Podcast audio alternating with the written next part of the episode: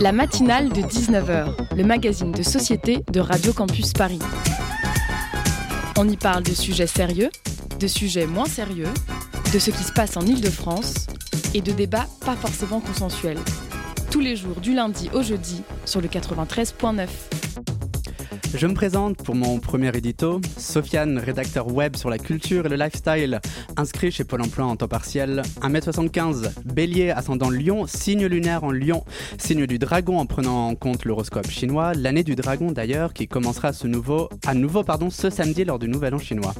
En attendant ce monstre majestueux, en ce 6 février 2024, nous sommes, nous aussi, toutes et tous, restés cramponnés à nos sièges de bureau toute la journée, dans l'attente de cette fichue deuxième partie du gouvernement c'est comme Netflix maintenant qui sort ses séries au compte-gouttes pour nous faire désirer, saliver, angoisser dans l'attente de savoir si Jessica sera transformée en vampire par Richard d'Argent ou si Rayboo obtiendra enfin un rôle dans le groupe de rock de Halat. Bien entendu, toute ressemblance avec des personnes existantes ou ayant existé est complètement fortuite. Nous, ce qu'on veut savoir, c'est si l'aile gauche de la Macronie, oui, à ce qui paraît, ça existe toujours, menacera de mutinerie si ce n'est déjà de tachycardie, et si Manuel Valls entrera ou non au gouvernement. Les stop play, stop play, stop play, stop play, stop play, stop play pourrait-il peut-être fonctionner Après la pilule Dati difficilement avalée malgré le grand verre d'eau, le retour de Catherine Vautrin telle une vautour et les cascades professionnelles réalisées par Amélie Odea Castera, do a flip L'attente de la deuxième salve finalement reportée à demain est insoutenable. Entre les laisses et les muselières, de toute manière, à la fin, il n'en restera qu'un. De leur côté, les éléphants du PS refont surface avec comme nom au bout de leurs lèvres Raphaël Glucksmann, petit prodigue rose autoproclamé du Parlement européen. France Inter titre même une bromance entre la tête de liste PS et François Ruffin. Attention Salamé, ton mec est à prendre. Oui, parler politique pour ne rien dire, c'est un petit peu mon dada, et en parlant de ces deux syllabes, le film Dali avec 6A de Quentin Dupieux vous attend dès demain en salle partout en France. Un film surréaliste sur un artiste surréaliste tout en couleurs et en fantaisie et, d'après ma meilleure amie, en accent belge, Psych. En attendant cette sortie attendue et de l'autre côté de la pièce, je suis allé voir hier la zone d'intérêt avec cette ditamie de Jonathan Gleiser portant sur Rudolf et Ewig Hosse, excusez mon allemand, le commandant d'Auschwitz et sa femme vivant dans un pavillon au jardin magnifique et aux fleurs colorées incroyables au cœur du camp d'extermination. À aucun moment nous nous voyons de l'autre côté du mur, mais entendons tout. Un film historique reprenant les codes de l'horreur subtile et infiniment poignant, on en ressort avec une boule au ventre. J'ai mis 5 étoiles sur Letterboxd. Et en parlant d'une boule au ventre, est-ce que je vous ai déjà parlé de l'attente de la deuxième partie du gouvernement?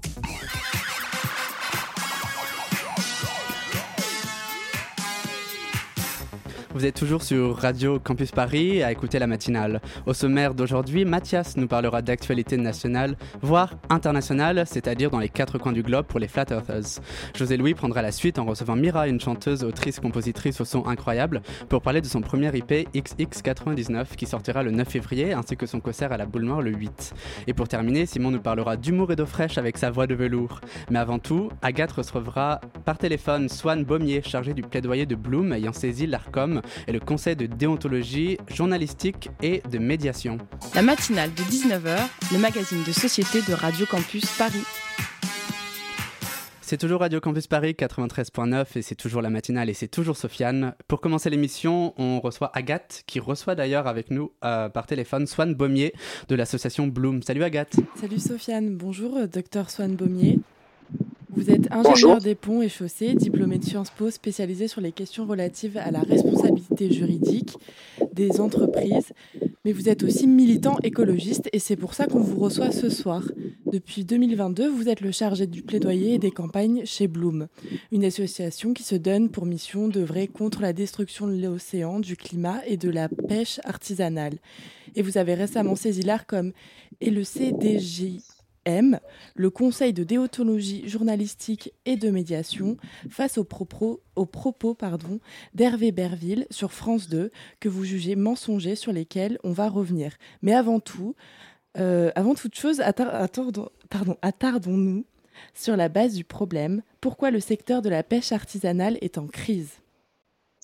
Euh, Aujourd'hui, le secteur de la pêche artisanale est en crise parce que le Comité national des pêches l'organe qui est censé représenter la pêche en France et les pêcheurs artisans a été trusté par euh, le lobby de la pêche industrielle et plus précisément par une pratique euh, de pêche industrielle, le chalutage de fond.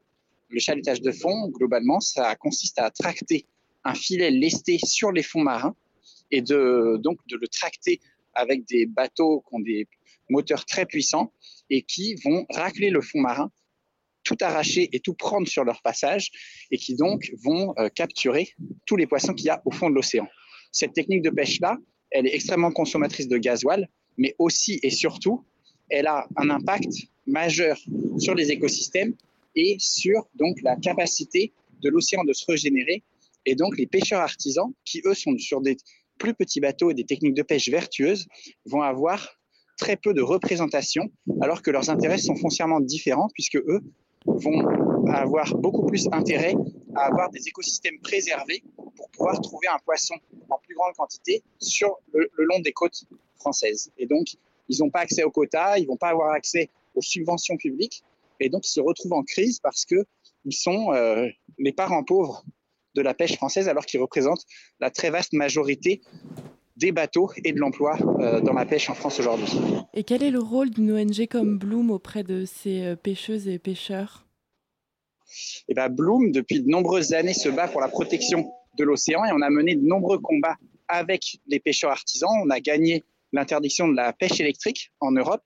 On s'est battu euh, il y a un an pour l'interdiction d'une autre technique de pêche extrêmement destructrice qui s'appelle la scène démersale, qui consistait à prendre en un seul coup de filet l'ensemble des poissons sur une zone de 4 km par euh, l'installation de dispositifs avec des euh, chaînes sur les fonds marins qui font entrer en vibration tout le sédiment et qui font peur, effraient le poisson qui se reconcentrait dans un seul lieu qui était à, ce moment-là pris par un coup de filet.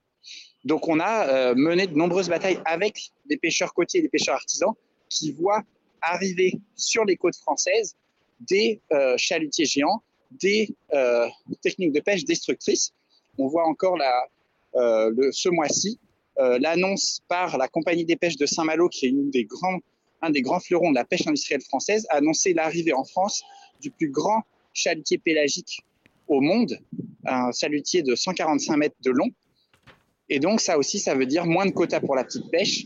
Et euh, c'est en train de réellement euh, choquer énormément les pêcheurs artisans qui voient que le quota donc la capacité de pêche va leur échapper pour aller à un méga euh, navire-usine de 145 mètres de long.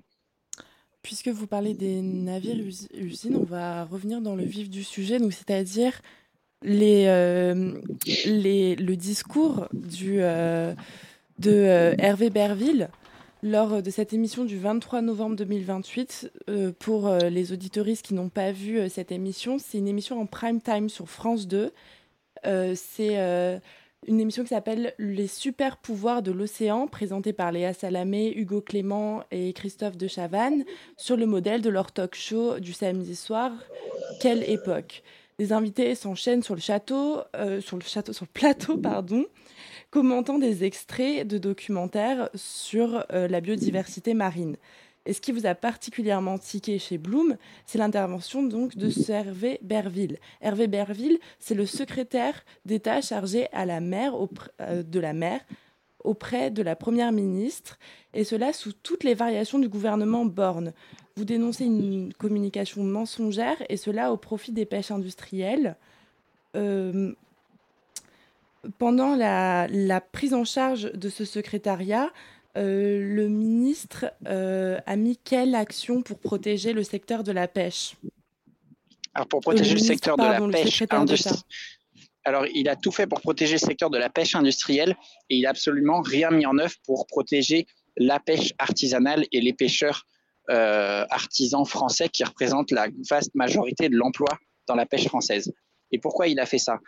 En fait, dans la transition sociale et écologique qu'on doit mener pour avoir un océan vivant, pour avoir une pêche en France vertueuse et durable et euh, vivante sur le long terme, on a besoin de restaurer les écosystèmes. Parce qu'aujourd'hui, on fait face à un double problème, c'est le dérèglement climatique, mais c'est aussi l'effondrement de la biodiversité, parce qu'aujourd'hui, on est à des niveaux de vie marine les plus faibles jamais enregistrés, puisqu'on a, dans les dernières 50 dernières années, on a littéralement vidé l'océan de ses richesses. Et une des solutions à ça, c'est la mise en place d'aires marines protégées dans lesquelles on interdit la pêche industrielle et où on ne permet que la pêche artisanale.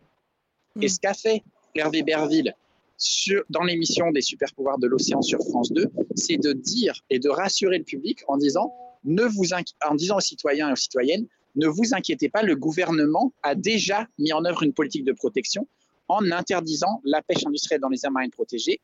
Euh, je le cite, Hervé Berville a dit, il n'y a pas aujourd'hui de pêche industrielle dans les aires marines protégées. Or, depuis maintenant deux ans, ce qu'ont révélé des scientifiques, ce que nous avons révélé à l'association Bloom et aussi ce qui a été décrié par les scientifiques dans la revue Nature, qui est la plus grande revue euh, scientifique internationale, c'est que la France n'a aucune volonté de d'interdire cette pêche.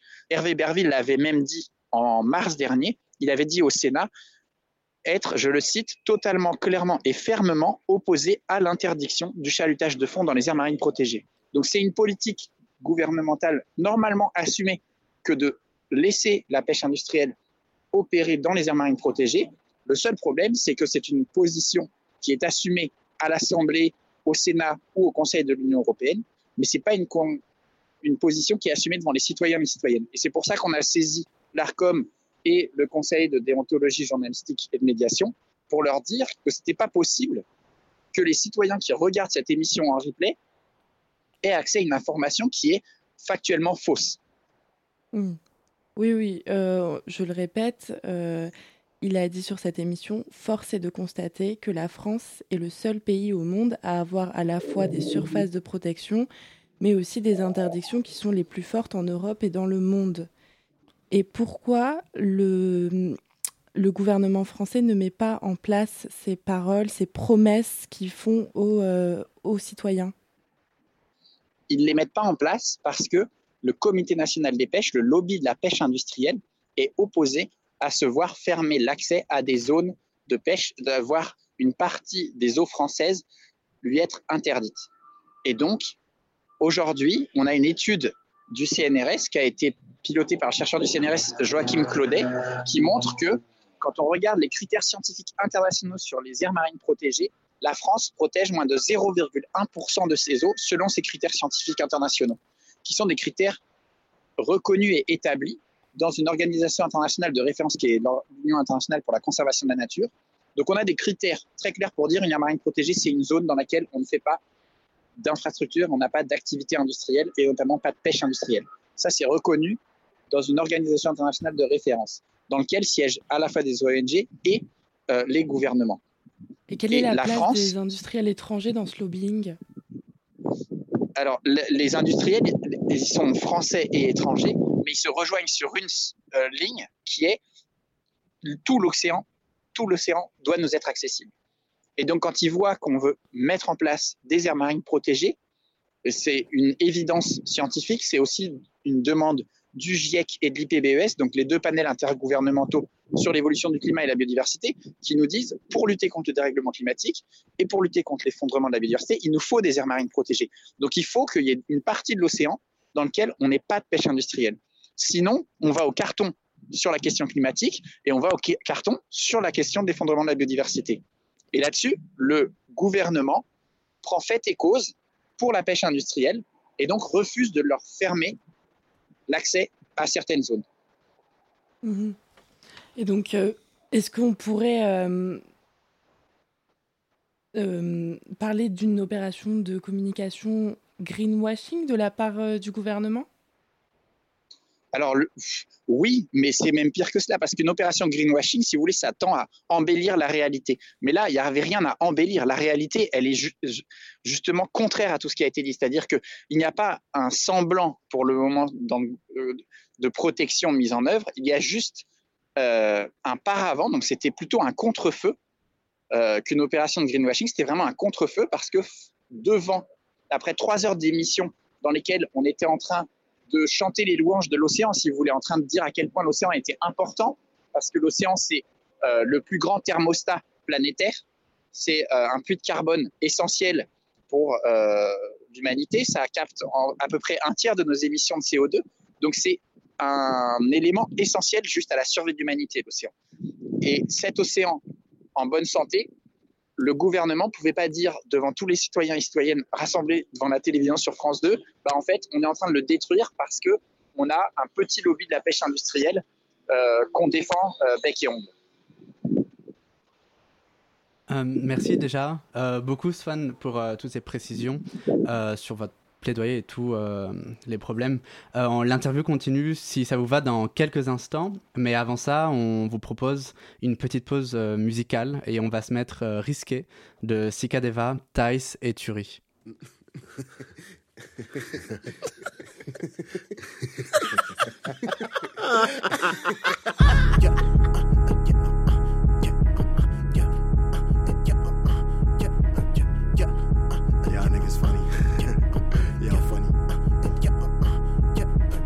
would never do is fail to take a risk. Uh, been that dude from middle school to the metropolis.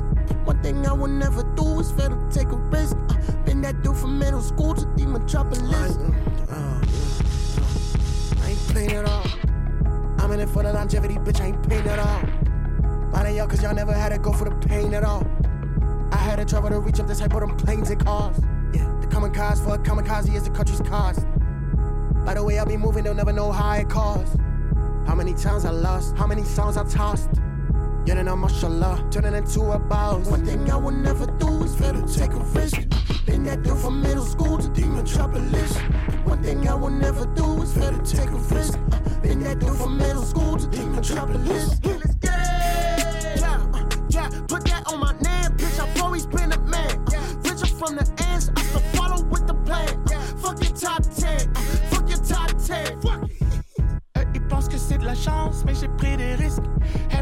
Everybody on m'a dit, je déboîte les ménisques.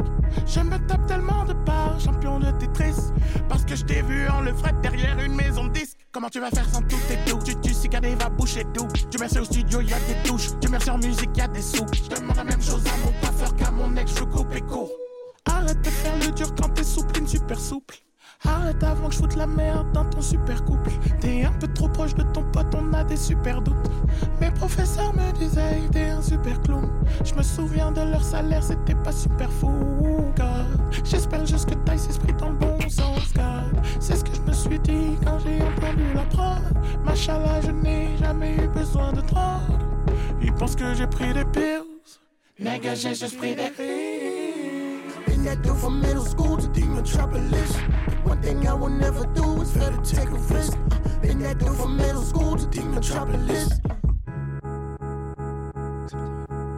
C'était risqué de Sikadeva, Thais et Turi.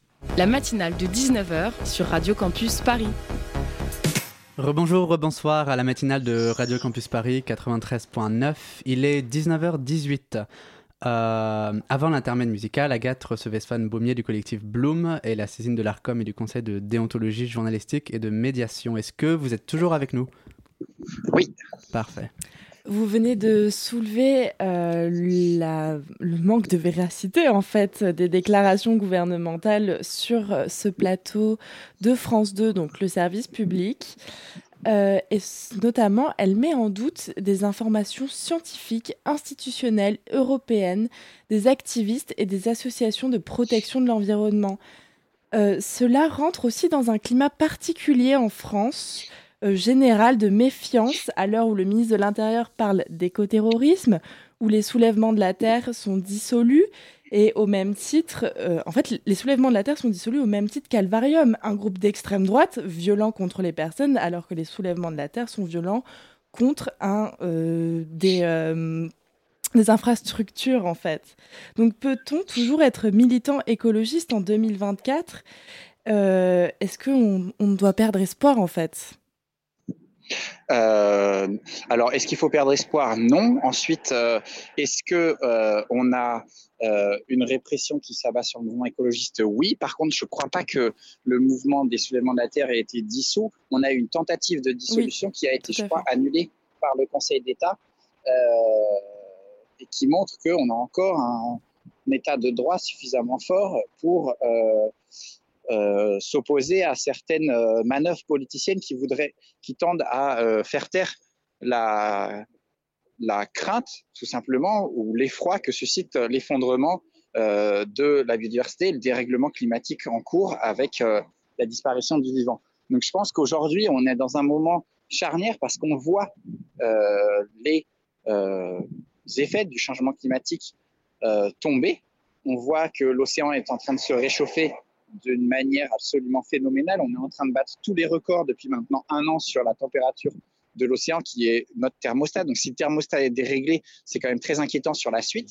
On voit aussi euh, les nouvelles arriver sur l'effondrement de la biodiversité avec les pollinisateurs dans les insectes, euh, les oiseaux, etc., qui disparaissent. Donc on voit qu'on est sur une pente extrêmement euh, dangereuse. Et est-ce qu'il faut perdre espoir Non, parce que rien n'est perdu. Et je pense qu'on a aujourd'hui des solutions à ça. On a publié avec l'association Bloom il y a une dizaine de jours maintenant deux rapports euh, qui proposent une transition sociale et écologique euh, basée sur des faits et qui montrent que une transition pour le secteur de la pêche est non seulement possible, mais aussi souhaitable et désirable. Et désirable pas seulement pour l'écologie, pour le climat, mais aussi pour les emplois et pour les, finances publiques, puisque aujourd'hui, on sait que euh, sur la base d'une étude scientifique qui a été menée euh, par l'association Bloom et qui a été, euh, enfin, on a demandé en créant un collectif d'institutions de recherche publique avec l'Institut Agro, l'AgroParisTech, le HESS et après des think tanks comme le Shift ou l'Institut Rousseau, de regarder la performance écologique et sociale de la pêche française. Et on sait aujourd'hui que quand on donne 1 euro de subvention publique à la pêche industrielle, elle produit 4 euros de valeur ajoutée. Quand on donne 1 euro de subvention publique à la pêche artisanale, elle produit 13 euros de valeur ajoutée. Donc, d'un point de vue fiscal, de finances publiques, c'est plus intéressant d'accorder ces subventions à la pêche artisanale qui crée plus d'emplois, qui sont respectueuses des écosystèmes marins et qui ne détruisent pas les habitats marins et ne euh, contribue pas à détruire le puits de carbone qu'est euh, l'océan. Et donc on sait aujourd'hui qu'on a des solutions à mettre en œuvre. Ces rapports ont du mal à trouver écho euh, dans le gouvernement, on vient de le dire, mais est-ce qu'ils trouvent écho auprès de la population? Ou assistons à une défiance de cette parole? Alors, bah, ce, rapport, il a été pas mal repris dans la presse et dans les médias ces derniers jours. On a aussi vu une autre mobilisation euh, qu'on est en train de mener parce que euh, on a le plus grand chalutier au monde, comme je vous le disais, la Silena, qui est en train d'arriver dans la flotte de pêche française euh, par le biais de la compagnie des pêches de Saint-Malo. Et là-dessus aussi, il y a un très fort écho dans les médias parce que les médias voient bien l'opinion publique, les citoyens qui nous suivent sur Twitter, sur Instagram, sur LinkedIn, etc., voient bien qu'on a des solutions à proposer et qu'on peut engager une vraie transition au lieu de s'entêter dans un modèle destructeur et mortifère tel que celui de la grande pêche industrielle. Et euh, le gouvernement a lancé en 2024 l'année de la mer. Qu'est-ce que ça signifie cette année de la mer concrètement? Ça signifie que là, on va rentrer dans une séquence qui est extrêmement importante pour l'avenir de l'océan et de la pêche en France, puisque dans un an et demi, en juin 2025, la France va accueillir à Nice la troisième conférence des Nations Unies sur l'océan c'est un peu l'équivalent de la COP. On a la COP sur le climat, là on va avoir la conférence des Nations Unies sur l'océan à Nice, dans un an et demi. Et donc l'année de la mer annoncée par Emmanuel Macron, c'est une façon de, parler et de mobiliser les citoyens sur le sujet de l'océan. Mais là où euh, le gouvernement, à ce jour, souhaite en faire une opération de communication grand public pour parler de l'océan sans rien changer à la politique publique française, euh, nous, ce qu'on souhaite, c'est que le gouvernement engage enfin une transition du secteur de la pêche et engage enfin les réformes qui sont aujourd'hui consensuelles au sein des scientifiques et des organisations internationales pour réellement protéger l'océan, le voir euh, ramener à la vie et euh, engager une transition vers une pêche durable. Dans ce plaidoyer, vous partagez aussi un certain dépitement euh, même euh, si euh, le gouvernement ne change rien, c'est ce, sentiment aussi que qui partagent ces Français que le gouvernement ne changera rien. Alors les pêcheurs et les agriculteurs se sont alliés pour faire des manifestations qui ont bloqué les autoroutes, le pays. le gouvernement a répondu par plus de laxisme vis à -vis des pesticides. Euh, pensez-vous pouvoir faire entendre euh, la voix des travailleuses, en fait, parce qu'ils ils se battaient aussi pour leur rémunération? Oui, bah alors ça c'est un épisode absolument calamiteux auquel on vient d'assister sur le, sujet de l'agriculture avec la mise en pause du plan éco-phyto et la levée de diverses règles euh, et normes environnementales, alors qu'effectivement, une bonne partie euh, des agriculteurs qui se mobilisaient se mobilisaient avant tout pour des questions euh, de niveau de vie, de rémunération face aux prix pratiqués par la grande distribution. Et on voit bien qu'aujourd'hui, on est à la croisée des chemins. Pour le moment, le gouvernement clairement s'entête dans la défense d'un modèle productiviste industriel qui est dépassé et qui clairement ne répond pas aux exigences à la fois sociales euh, des personnes qui travaillent dans ces secteurs, mais aussi aux exigences euh, environnementales euh, que nous impose la catastrophe écologique en cours. Et donc, je dirais que notre position, c'est bien évidemment de pousser le gouvernement à changer et d'alerter et de mobiliser pour que cela se passe. Et le plus tôt sera le mieux. Mais euh, je ne pense pas qu'il faille être défaitiste puisque cette bataille, elle n'est pas euh, terminée. On a encore des moyens pour faire changer de cap euh, cette politique publique qui, pour l'instant, effectivement, est complètement sourde aux enjeux du 21e siècle et aux enjeux de notre temps. Vous qui, êtes proche des professionnels de la pêche, est-ce qu'ils sont prêts à se mobiliser pendant longtemps ou est-ce que ça impacte trop euh, leur situation économique et ils ne peuvent pas tenir? Ben, il y a plein de façons euh, d'agir pour euh, les professionnels de la pêche qui se regroupent déjà, qui se mobilisent déjà. on a des actions en justice dans lesquelles on a des pêcheurs qui se sont alliés à nous. On a vu que sur le dossier de la pêche électrique ou de la Seine des Mersales, on avait des mobilisations conjointes entre associations environnementales et pêcheurs côtiers et pêcheurs artisans français. On a des batailles qui se jouent euh, pas seulement euh, par, euh, dans les manifestations, mais aussi parfois dans des votes au Parlement européen qui se jouent dans les comités régionaux et auprès des organisations de producteurs au moment de la distribution des quotas. Donc il y a tout un, tas d'enjeux législatifs et réglementaires qui sont apportés en, France et aussi au niveau européen. Et là-dessus, on a une mobilisation extrêmement forte des pêcheurs qui sont tout à fait déterminés à mener cette bataille parce qu'ils savent euh, que c'est leur survie même qui est en jeu. En parlant de levier législatif et d'Europe, c'est bientôt les élections européennes. Est-ce qu'elles peuvent être un espoir pour agir au niveau de la biodiversité et changer les paradigmes de lobbying euh, sur euh, les fonds marins? Alors, elles sont un espoir pour les fonds marins, mais elles sont surtout un, énorme enjeu euh, citoyen pour l'ensemble de l'Europe. Et pas seulement sur l'océan, mais sur euh, l'avenir, la justice sociale, sur euh, la protection des écosystèmes à terre, des écosystèmes en mer. C'est, on a aujourd'hui, on le voit dans tous les votes et dans tous les grands débats, on a aujourd'hui une vie, plusieurs visions du monde qui s'affrontent, plusieurs euh, façon de prendre en compte ou non. Il y a un candidat ou une candidate qui vous donne espoir euh, pour ces élections? La question, c'est pas de savoir euh, quel est le candidat, c'est de savoir quelles sont leurs propositions. Et on a tout un tas. Aujourd'hui, on avait publié ça en juin dernier.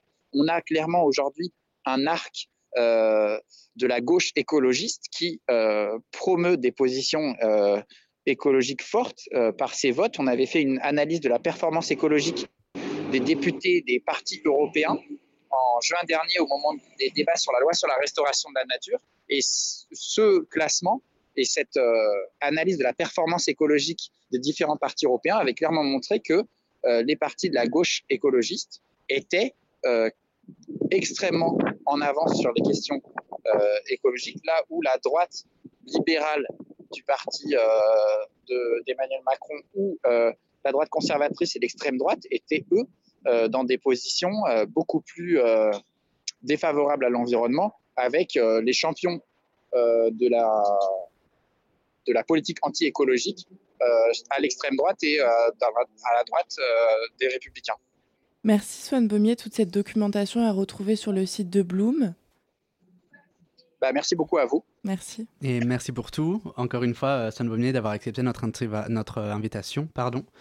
On se quitte sur XX99 de Mira.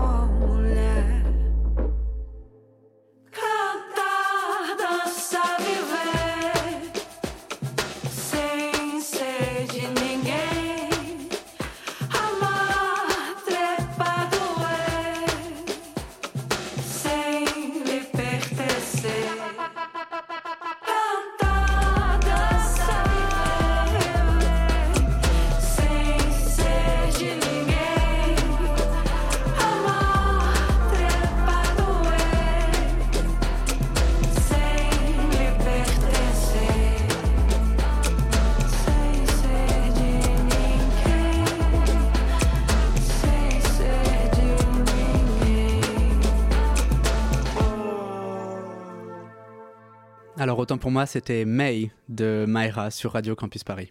La matinale de 19h sur Radio Campus Paris. Rebonjour, rebonsoir à la matinale, il est 19h34 et 50 secondes. Euh, Mathias, de quoi tu nous parles aujourd'hui? Je vais vous parler de l'actualité nationale et internationale. Euh, débutons par l'actualité nationale. Samedi dernier, l'auteur de l'attaque à l'arme blanche ayant blessé trois personnes en gare de Lyon à Paris a été mis en examen aujourd'hui pour tentative d'assassinat et violence avec arme aggravée. Rappelons que l'individu, âgé de 31 ans, a attaqué plusieurs voyageurs au couteau et au marteau. Trois personnes ont été blessées, dont un homme de 66 ans toujours hospitalisé avec un pronostic vital engagé. Toujours en France, la ministre de l'Éducation nationale Amélie Oudéra-Castera était confrontée à une seconde grève des enseignants après celle du 1er février pour protester contre la mise en place des groupes de niveau en français et en maths en classe de 6e et 5e, déjà fragilisés par les polémiques concernant la scolarisation de ces enfants dans l'établissement privé parisien Stanislas. Selon des chiffres communiqués par le ministère, 3,2% des enseignants étaient en grève mardi, tous niveaux confondus. Dans les collèges, on recensait 9,52% d'enseignants grévistes. Le SNES FSU, principal syndicat dans les collèges et les lycées, a lui avancé le chiffre de 40% d'enseignants grévistes dans les collèges. Dirigeons-nous en Turquie. Ce mardi 6 février, un civil est décédé et 5 personnes ont été blessées, dont 3 policiers, dans une tentative d'attaque du palais de justice d'Istanbul, a annoncé le président turc Recep Tayyip Erdogan. Selon le ministre de l'Intérieur Ali Yerlikaya, les deux assaillants ont été identifiés comme des membres du groupe terroriste DHKPC. Euh, ce groupe a revendiqué par le passé plusieurs attentats en Turquie.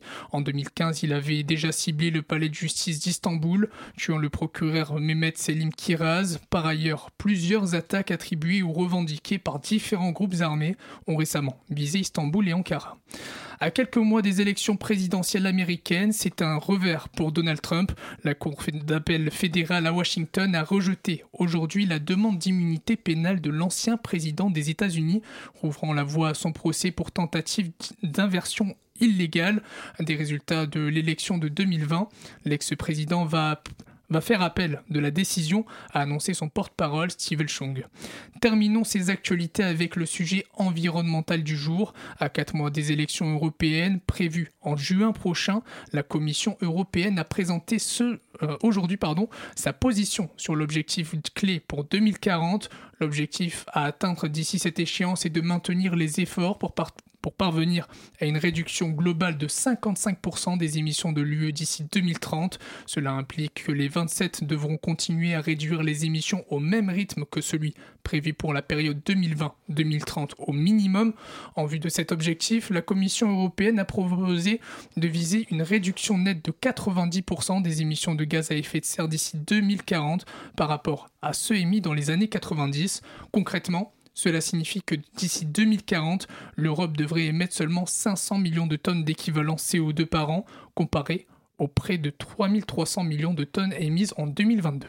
Merci Mathias pour ces nouvelles aussi mauvaises que déprimantes. en, studio pardon, avec nous, euh, José Louis reçoit euh, Mira, autrice, compositrice et chanteuse franco-brésilienne, pour nous parler de son premier IP XX99. Euh, coucou José Louis, coucou Mira. Coucou. Bonsoir Sofiane. Bonsoir à tous, euh, bonsoir à toutes.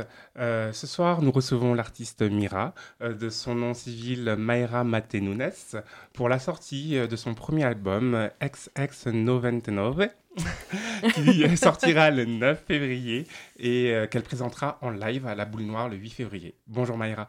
Bonjour. Première question, est-ce que tu peux te présenter ainsi que Mira? Alors Mira, c'est de la... Moi j'aime bien appeler ça de la néotropicale donc c'est de la musique populaire brésilienne, ce qu'on appelle de la MPB.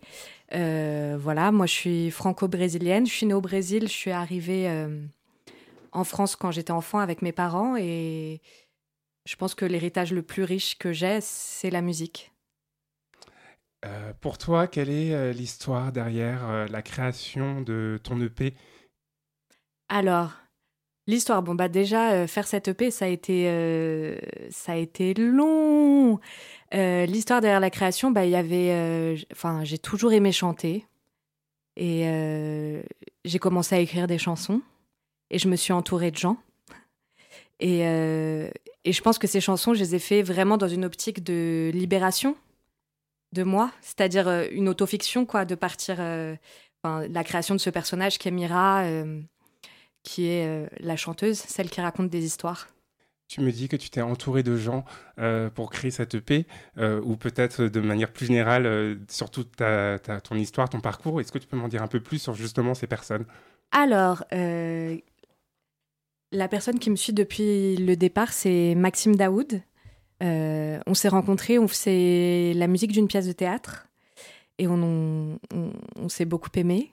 Et j'ai commencé à lui envoyer euh, mes maquettes, etc. Euh, on a commencé à travailler comme ça. Euh, on a construit petit à petit et puis on s'est entouré. Puis il y a eu Maxime Kozinets qui est arrivé et puis on a enregistré l'EP. puis toute l'équipe. Enfin, ça s'est fait de manière très organique. On, enfin, on a été de plus en plus entourés. J'ai été de plus en plus entourée et puis entourée de musiciens exceptionnels en parlant de musiciens, euh, dans tes chansons, dans tes titres, il y a beaucoup de, percussions. Est-ce que ça a une importance? Est-ce qu'il y a peut-être une histoire derrière? Alors, les percussions, bah. La vérité, c'est qu'en fait, c'était un poste qui était un peu vacant dans notre manière d'enregistrer. Et euh, mon manager, qui s'appelle euh, Patrick Vautan, m'a dit Écoute, j'ai entendu parler d'un percussionniste, est-ce que ça te dirait de le rencontrer? Je l'ai rencontré, c'est Coyote Encarnação, lui qui est un percussionniste brésilien qui vient de, de Rio et qui a une énorme culture du samba et aussi de la culture autour du candomblé et tout ça. Lui, il est né dans un terreiro. C'est une, euh, c'est une religion afro-brésilienne. Et donc, il est empreint de toute cette culture et il est arrivé avec tout son bagage aussi dans le projet. Et c'est lui qui a permis aussi euh, de prendre cette ampleur euh, de percussion. C'est, grâce à, à lui. À lui. Et sur ton EP, donc, il va sortir XX 99. C'est quoi la signification derrière? XX99, euh, j'aime bien garder un peu de mystère. on aime tous. Mais euh, exactement, on aime tous ça. Et euh, mais en gros, XX99 pour moi c'était un peu les les injonctions, ce qui pèse sur nous et comment on s'en libère. Les obligations de la vie. Les ce qui nous enferme. Qui nous enferme. À vous de décider, chers auditeurs tristes. Euh, la musique, ça s'écoute, mais parfois ça se regarde aussi. Euh, le morceau est accompagné d'un clip euh, réalisé par Sarah Macarine. Est-ce que tu peux m'expliquer comment cette, cette, collaboration a fait jour et comment ce, ce, vidéoclip solaire, voire lunaire aussi, est arrivé sur les ondes? Alors, le clip de XX99, c'est drôle parce que c'est donc issu de la rencontre avec Sarah. Sarah, elle m'a envoyé un, un, DM sur, euh, sur Insta. Euh, en me disant je kiffe ce que tu fais, est-ce que ça te dirait? Enfin et donc moi je lui ai répondu, on s'est répondu, nanana et moi j'avais cette idée euh, autour de XX qui était un fun footage de d'explosion parce que pour moi ça parlait de ça. XX99 c'est vraiment cette volonté de faire exploser en fait ce qui pèse pour s'en libérer quoi. Jusqu'où on peut aller pour pour pour se libérer de tout ça en fait. Et donc d'où D'où cette espèce de truc un peu homemade. Vraiment, on a fait ça avec des images YouTube qu'on a pris à l'arrache, qu'on a monté euh, avec un caméscope à la maison. Enfin, c'était vraiment homemade, quoi. On est sur du euh, lâcher prise, do it yourself. Complètement. Euh, parlons maintenant de ton prochain concert à la Boule Noire le 8 février. Mais j'ai lu aussi que tu as fait le 31 janvier l'Olympia en première partie de Voyou. Ouais. C'était comment Et est-ce que tu es pressé? Alors, l'Olympia, bah, c'était trop bien. Hein. Quel kiff. Mm. Et en plus, c'est incroyable parce que cette salle, t'as quand même, c'est énorme. Enfin, t'as plein de gens, mais t'as l'impression que c'est super intime. J'ai pas du tout eu cette impression de, enfin, des gens loin, quoi. Et ouais, bah, le live, vraiment, c'est ce que je préfère, je crois. Je crois que toutes ces, enfin, la raison pour laquelle euh, j'écris, parce que c'est pas facile le processus créatif, écrire seul et tout. Euh. après, c'est difficile, on est exigeant, on n'est pas content. Tout ça, j'ai l'impression que je le fais pour arriver. Euh, au point du live, qui est un moment où on est ensemble. Voilà. Le partage. Ouais, d'être avec les gens et tout, de créer. En plus, dernièrement, enfin, dans l'époque dans laquelle on vit, on vit beaucoup de manière seule chez soi. Enfin, c'est quand même exceptionnel de pouvoir créer des espaces où on se rencontre. C'est génial. Est-ce que euh, il y a des projets qui arrivent euh, Bon, on est sur un gros projet en cours. Bah, il y a le P qui sort vendredi. Mais après euh, Après, bah, après euh, évidemment, euh, on, va, on, va, on va travailler pour faire un album. mais déjà, on va laisser cette EP vivre. on va jouer et, et prendre du plaisir de manière à venir avec tout ce bagage-là pour enregistrer l'album. Est-ce que euh, d'autres salles, d'autres lieux sont... Je fais la première partie euh, d'EDA euh, à le Café de la Danse le 5 mars. Et puis il y a d'autres dates qui vont arriver. Revenons un, peu sur toi, revenons un peu sur toi, sur ton univers qui parle beaucoup de vengeance, de deuil, de, de, l'éveil. Cheap. Est-ce que tu peux m'en dire plus sur ça? Est-ce que ça a un rapport avec euh, ta mère, ton père euh, ou peut-être euh, un amoureux? Alors, tout cette... En fait, c'est ouf.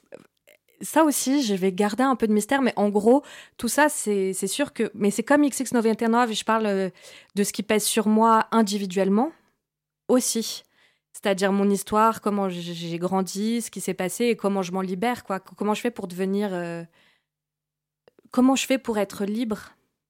Alors, je vais essayer de te poser d'autres questions Mhm. parce que je suis curieux et nos auditeurs tristes aussi. Euh, comment euh, une enfant aux origines hispaniques euh, qui- Brésilienne. brésilienne, pardon, euh, qui a une culture euh, bah, binationale, Mhm. arrive aujourd'hui à, sortir voilà, un, un- un titre qui regroupe toutes ces, euh, toutes origines. Bah comment Bah je pense que c'est la question de comment. Je pense que je me la pose même pas parce que c'est ce que je suis et que mon identité c'est d'être franco-brésilienne vraiment depuis euh, 2021 puisque j'ai eu mes papiers à ce moment-là. 2000 non 2000. Enfin je sais plus exactement. Mais voilà. Enfin maintenant. euh, Enfin donc c'est pas une question que je me pose en fait. Je, suis comme ça. Enfin j'ai grandi comme ça et cette et je pense que l'héritage musical que j'ai eu du Brésil, enfin, le Brésil, c'est tellement une terre de, musique, vraiment, et de culture populaire, chose que je trouve en France, c'est moins présent. Donc d'exister en France avec euh, cette force de la musique, de la culture populaire, enfin, je, je pouvais pas passer à côté. C'est drôle parce que pendant un moment de ma vie, euh, tout le monde me disait, mais vas-y, chante de la musique brésilienne. Moi, j'étais là, non, je veux pas et tout, je vais faire autre chose, je vais être autre chose. Et au final, rien à faire, c'est trop puissant. Les origines. Ouais. Et justement, tu, tu- tu disais qu'en France, tu as eu du mal à, à exprimer ta, ta nature. Euh, tu as fait le cons- des conservatoires, tu as fait une école. Euh, quelle est ta formation euh, Bah ouais, euh, je fais partie euh, de ces gens, enfin, euh, genre avec le daron un peu genre euh, élitiste, enfin, genre euh, l'immigré élitiste, hein. Genre, on va y arriver par les études, ma fille. donc, c'était OK pour faire de Le la mérite. musique, mais la musique au conservatoire et tout. Donc, j'ai étudié au conservatoire et ça a été une super formation. J'ai fait du chœur pendant longtemps. euh, puis euh, j'ai étudié en conservatoire de jazz et en fait j'ai l'impression que j'ai mâché toutes ces influences et que euh, à la j'ai fait un colonialisme inversé quoi. Genre euh, j'ai pris euh, l'Occident et je l'ai mis dans la musique brésilienne. Je l'ai mâché quoi. Je l'ai mangé et, et ça ressort comme ça dans enfin une espèce d'hybridation quoi. Tu t'es assimilée toute seule. à l'inverse je pense que j'ai assimilé la culture française justement dans un truc j'ai pas été domptée Aujourd'hui, ton EP donc sort en France, mais est-ce que tu as envie de, de le sortir euh, dans d'autres pays? Of course international International. Bien sûr, bien sûr, c'est ça, c'est ça le but. hein. De toute manière, c'est un projet vraiment euh, à- en- qui a une ambition internationale. Euh, Est-ce que pour suivre ton activité, nos auditeurs doivent aller se rendre sur quel réseau? Bah, Instagram, hein, Instagram Mira M I I R A point XXNO 99 exactement. Euh, TikTok, en plus, j'ai pas de followers sur TikTok. Franchement, j'ai l'impression d'être une boomeuse de ouf Tous sur TikTok alors. sur TikTok, euh, mais surtout sur Insta. En vrai, sur Insta et puis euh, bien sûr sur toutes les plateformes de streaming, sur Spotify, sur coup. Spotify, Apple Music, sur Deezer. on va toutes les dire ça on n'aura sur pas de problème. Voilà. Est-ce que, est que tu, tu voudrais partager avec nous euh, euh, ton, ton humeur du jour? Bah, je suis trop contente. hein. C'est tellement exceptionnel de pouvoir. euh, Là, là, je sais pas, de faire l'Olympia, dans deux jours, d'avoir la boule noire. Je je suis trop heureuse. Et je suis heureuse d'être avec vous ce soir. Merci d'être avec nous. Chers auditeurs, chères auditrices, nous arrivons à la fin de ce Zoom. Euh, vous savez ce qu'il vous reste à faire. euh, TikTok, Snapchat, TikTok, Insta, Insta, Spotify. Spotify, toutes les bonnes plateformes de streaming pour retrouver Mira et son dernier EP, XX99. That's it. Et j'aimerais aussi euh, te remercier, euh, Mira, d'avoir été avec nous ce soir. Euh, bah, d'ailleurs, Merci on de m'avoir va. accueilli. hein. Merci à toi d'être venu. Non, t'inquiète. Et d'ailleurs, bah, on va tout de suite l'écou- l'écouter, pardon, ton nouvel EP qui s'appelle, donc désolé pour l'accent, XX99. C'est ça.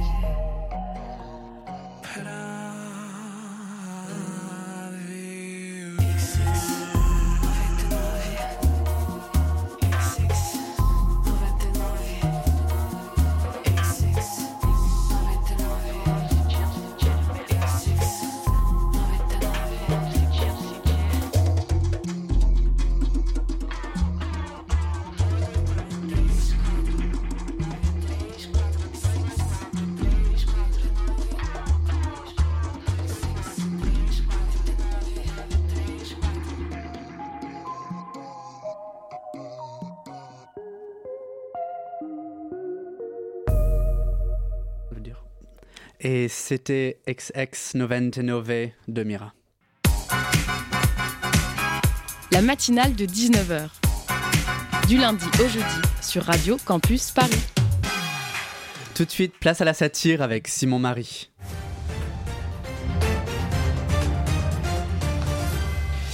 Madame, monsieur, bonsoir, vous écoutez l'ancêtre du podcast et tout de suite voici le journal de 20h. À 19h53. Euh, bon, voilà. On va vous demander l'heure de la matinale, hein, on va pas, on va pas trop en parler. Bienvenue dans cette édition spéciale démocratie à la une. Les élections européennes qui se tiendront fin juin. On sera en direct avec euh, notre journaliste apolitique. Euh, mais je le connais pas ce pays, l'Europe. Par démocratie, on ne vous parle pas non plus du référendum ce dimanche où les Parisiens N ont voté pour une tarification spécifique du stationnement des véhicules lourds type SUV. Une victoire écrasante des pro-taxes des SUV avec une participation électorale tout aussi écrasante de 5%. Euh, en démocratie aussi, il y a le monde étudiant avec les élections des représentants Hantes du Crous qui ont commencé aujourd'hui.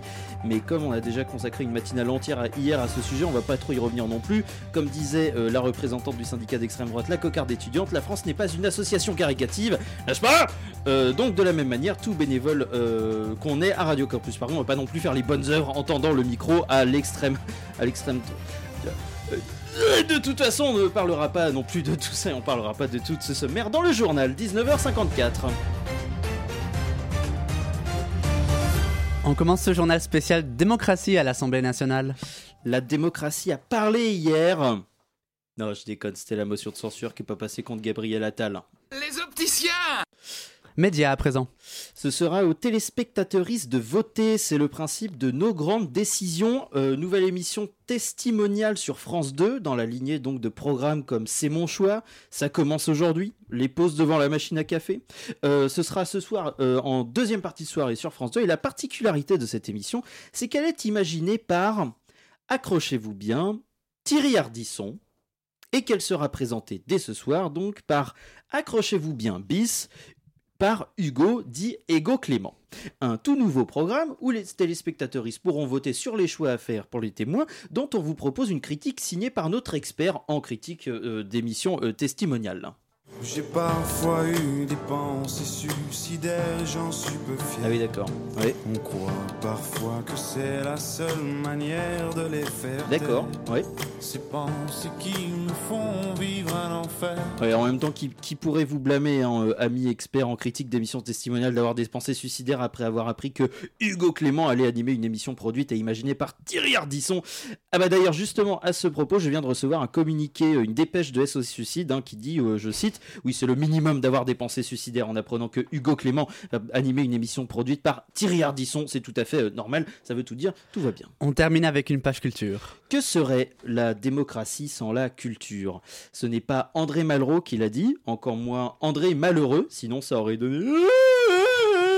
Que serait la démocratie? Ah sans la culture ce n'est pas non plus exactement ce qu'a dit euh, Rachida Dati, mais c'est ce qu'a pensé euh, la nouvelle ministre de la Culture ce matin au micro de CNews et d'Europe 1 en simultané ambiance. L'éternel sarkozyste, selon son casier judiciaire, a affirmé que toutes les opinions devraient être soutenues et représentées dans la culture française.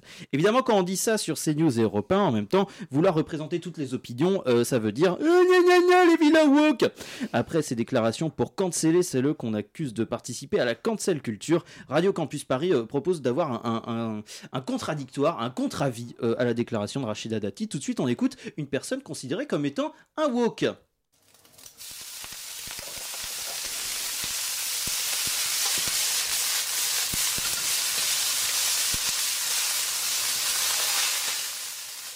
Voilà, c'était un walk. Sur ce, c'était euh, la fin de cette édition spéciale. À vous, euh, les studios Sofiane. Bien, merci, merci. C'est déjà la fin de la matinale. On pleure, vous pleurez chez vous, je le sais.